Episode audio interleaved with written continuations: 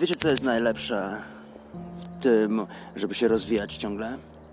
Otóż oczywiście prowadzenie podcastów, bo to właśnie w podcaście możesz powiedzieć słynne, chociaż nieco zapomniane radiowe słowa Szkoda, że Państwo nie mogą tego zobaczyć. No właśnie, to jest bardzo użyteczne. Dzisiaj przydało mi się ten cytat najbardziej od lat. Otóż wyszedłem z domu z misją, z misją, żeby zrobić zdjęcia najbardziej zaśmieconych miejsc, terenów zielonych na moim osiedlu.